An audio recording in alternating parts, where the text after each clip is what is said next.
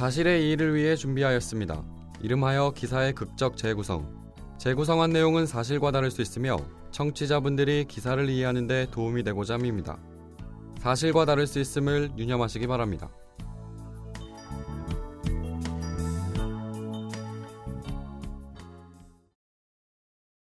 조대리 조대리 저거 뭐야? 저 내용 진짜야? 대박. 아니 아들이 어떻게 저런데? 저 우리 회사 사람이래요. 부모한테 저러면 안 되는 거 아니야? 어, 진짜 그렇게 안 봤는데 이상하다. 회사 앞에 사람들이 모여 있었다. 최 씨는 출근하기 바쁜 직장인들을 서게 만들 정도가 무엇인지 궁금해 인파를 헤집고 앞으로 들어섰다. 최 씨는 인파 안에서 피켓을 들고 서 있는 자신의 어머니를 보았다. 잘못된 결혼을 했다. 아들이 자신을 나몰라라 한다. 아들이 잘못된 길을 가고 있다. 이런 사람과 일하는 건 옳지 않다는 내용이 적힌 피켓을 들고 어머니가 최 씨의 회사 앞에 서 있었다. 몇몇 회사 직원들이 최 씨를 알아봤고 수군거리기 시작했다. 월요일 아침, 최 씨는 회사 앞에서 직장 동료들에게 구경거리가 되었다.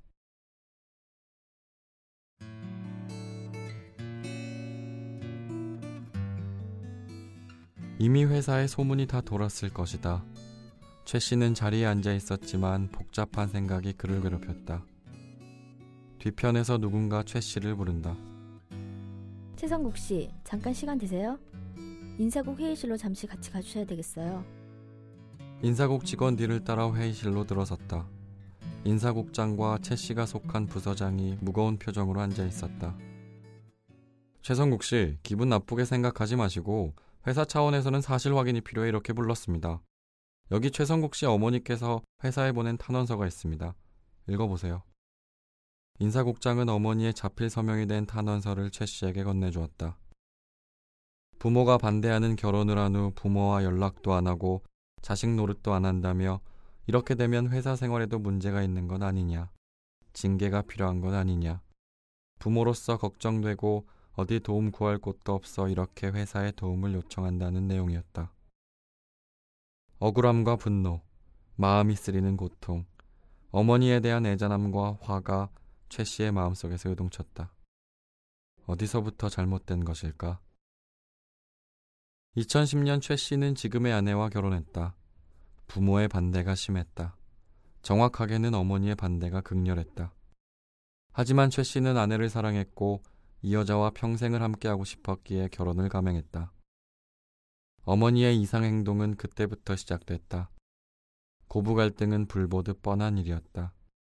자식 이기는 부모 없다지만 어머니는 그렇지 못했다. 최 씨에게는 부모도 소중하지만 가장으로 지켜야 할 가족이 있었다. 하지만 어머니는 아들 가족의 평화와 안정을 깨는 행동을 했다. 어머니는 최 씨 아내에게 전화를 걸어 너 같은 게 집에 들어와 이렇게 됐다며 욕설과 모욕을 했다. 잦은 욕설과 모욕을 견디지 못한 최 씨는 아내의 핸드폰 번호를 바꿨다. 그러자 타겟은 아들 최 씨가 되었다. 어머니는 전화와 문자로 감정 섞인 말을 마구 뱉어냈다.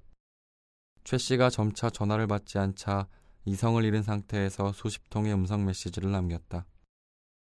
그렇게 살 바에야 죽는 게 낫지. 네가 지금 아들이냐. 여자 하나 잘못 만나서 인생 망치고 있는 거다. 내가 널 어떻게 키웠는데 이런 식으로 할 수 있느냐. 다 그년 때문이고 너 때문이다. 처음엔 어머니의 말을 고분고분 듣고만 있었던 최 씨였지만 더 이상 버틸 수가 없었다. 어머니는 상상 이상의 행동으로 아들 최 씨를 괴롭혔다. 최 씨가 다니는 회사에 어머니는 자주 찾아왔다.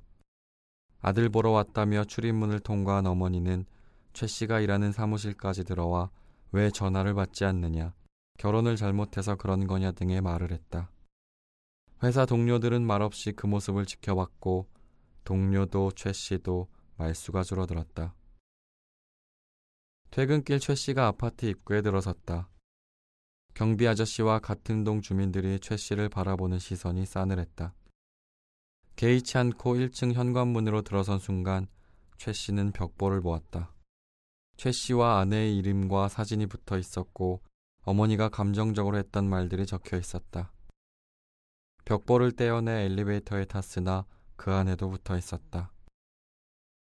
최 씨는 올라가는 엘리베이터 안에서 홀로 울었다. 어머니에 대한 분노와 자식으로선 해선 안 될 생각들이 최 씨를 고통스럽게 했다. 집 앞에 도착하니 현관문이 부서져 있었다. 어머니가 벽보를 붙이러 아파트에 온 김에 아들 집으로 들어오려고 했던 것이었다. 아내는 불 꺼진 방에서 홀로 울고 있었다. 현관문 밖에서 어머니가 발길질하는 소리와 욕설을 들으며 두려워했을 아내였다. 최 씨와 아내는 어둠 속에서 서로를 껴안고 울었다. 죄를 지은 것도 아니고 두 사람이 사랑해서 한 결혼이 이렇게 고통스럽다는 사실이 너무 버거웠다.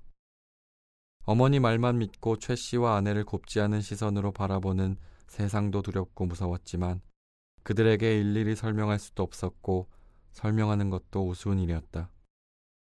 결국 최 씨는 아들이었지만 어머니의 접근 금지 소송을 법원에 제출했다.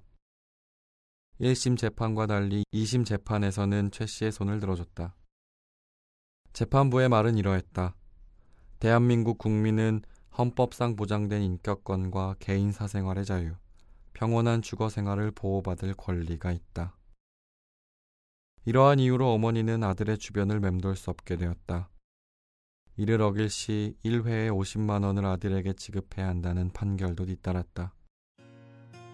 결국 빗나간 어머니의 사랑은 누군가는 온전하게 누릴 수 있는 부모가 자식을 보고 싶을 때 볼 수 있는 당연함마저 빼앗았고 부모가 자식을 사랑해서 할 수 있는 자연스러운 행동마저 할 수 없게 만들었다. 어머니의 잘못된 사랑과 행동이 법의 보호 아래 평생 아들과 어머니를 갈라놓았다.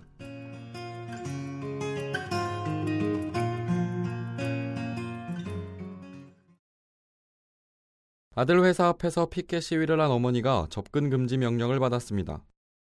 서울고법 민사 11부는 A씨가 자신의 어머니를 상대로 낸 접근 금지 소송에서 원고 승소로 판결했다고 16일 밝혔습니다. 2010년 A씨는 지금의 아내 B씨와 결혼했습니다.